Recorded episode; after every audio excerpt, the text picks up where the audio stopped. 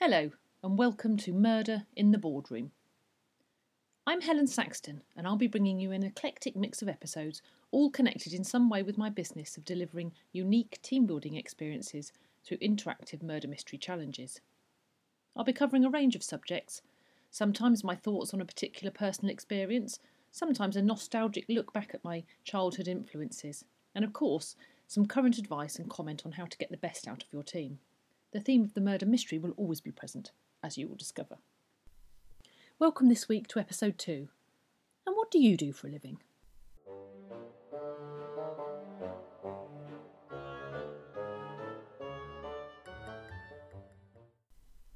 How many times have you been asked this question and found it hard to articulate in just a few words exactly what it is that you do?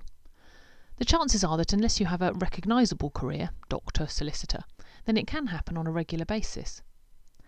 It's a question I struggle to answer coherently because the short answer is that I write and perform murder mysteries.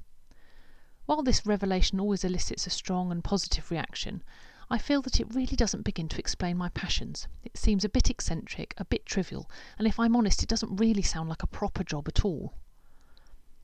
Way back in 2005, having been writing and performing these events for a little over a year, I had an idea. Now, I know this is nothing new. Millions of ideas are formed every day, and millions are also immediately discarded as unworkable, silly, not worth a second thought. I like to think of them floating around, perhaps just looking for the right person to have them, as of course one man's dream is another man's nightmare. Mine, however, was simple, and I knew from the moment I had it that it belonged to me, and that one day I would make it happen. The idea was simply this to make an interactive murder mystery film to be used for team building without the expense to the client of having to hire in lots of actors and facilitators. That was it. Scroll forward 12 years, and my original idea has undergone various metamorphoses to become what it is today a web hosted interactive whodunit, my interactivity. It's been hard work, a struggle. So, why was I so confident that it was worth all of the effort? Well, these are the things which I know how to do extremely well.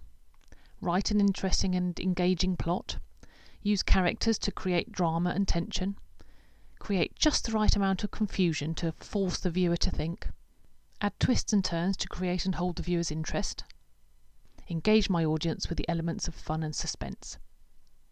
But how can this help others, and more importantly, become the basis of a successful business? Well, I also know that I can put all of these above skills to a higher purpose than simply entertaining people on a night out, although we still do this regularly. It's proven that from childhood onward, we learn better when we're having fun. Put a group of people together in a room and give them a mystery to solve, and how can it fail to have a positive effect? Creating an engaged workforce is obviously not so simple as all that, and in no way do I claim to be an expert in the field. However, by addressing topics and issues such as simple team building, managing change, motivation, effective communication, aggression, and assertiveness, then surely the whole world of employee engagement can benefit in a very fundamental way from this.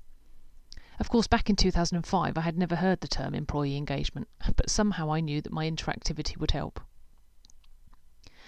There is a genre in my beloved murder mystery thriller world called reversed chronology a method of storytelling whereby the plot is revealed in reverse order. We see a murder or event taking place at the beginning and then flash back years and spend the rest of the film working our way up to that moment.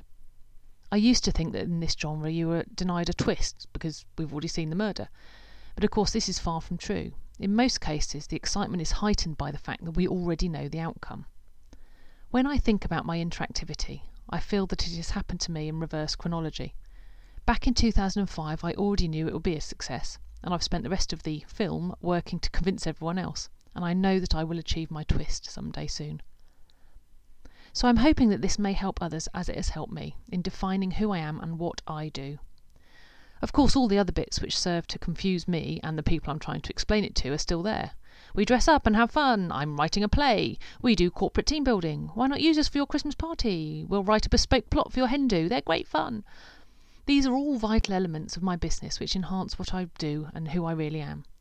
But in answer to the question, and what do you do for a living, I can now positively and with complete confidence say, I help engage people in the workplace by developing their cognitive and interpersonal skills with my unique web hosted murder mystery tool.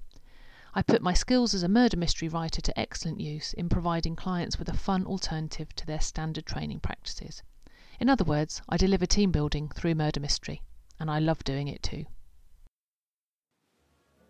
I hope you enjoyed listening.